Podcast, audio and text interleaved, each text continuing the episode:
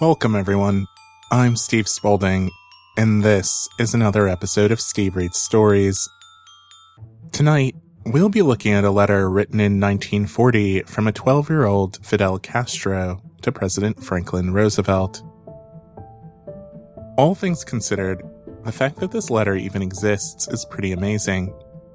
Not because of anything in it, but because somehow a message from a 12 year old boy who had just happened to become one of Cuba's most important leaders found its way into the hands of a US president, just as the opening bells of World War II were ringing.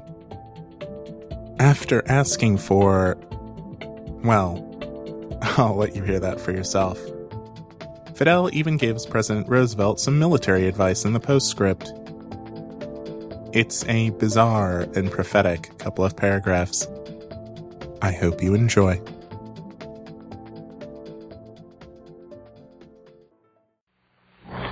This is not a fireside chat on war. It is a talk on national security.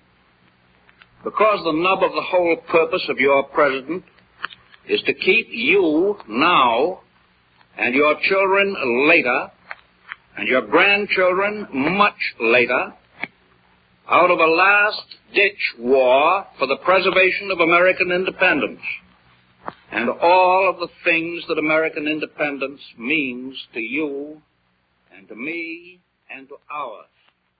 I know you are worried.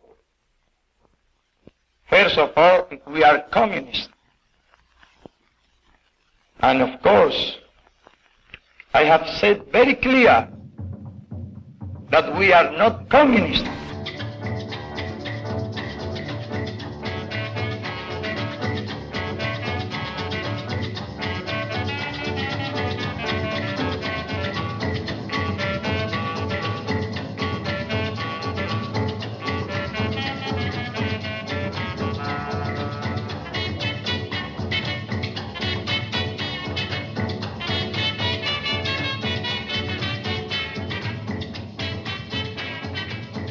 Mr. Franklin Roosevelt, President of the United States. My good friend Roosevelt, I don't know very English, but I know as much as write to you. I like to hear the radio, and I am very happy because I heard in it that you will be president for a new periodo. I am twelve years old. I am a boy, but I think very much, but I do not think that I am writing to the President of the United States.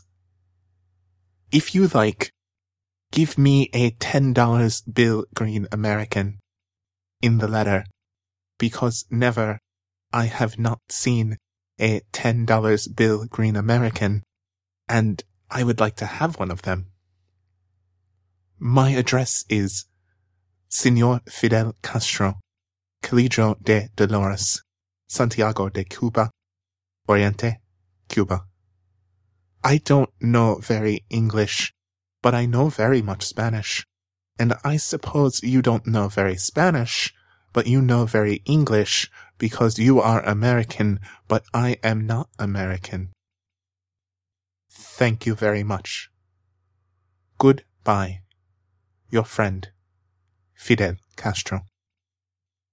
If you want iron to make your sheep's ships, I will show you the biggest minas of iron of the land.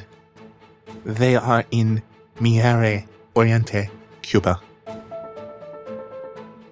Steve Reads Stories is produced by me, Steve Spaulding.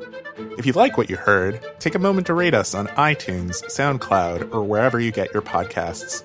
It really helps. You can follow me on Twitter at sbspaulding and learn more about my other projects at thecoldstorage.com. Thanks for all the support, and I hope you'll join me again next time.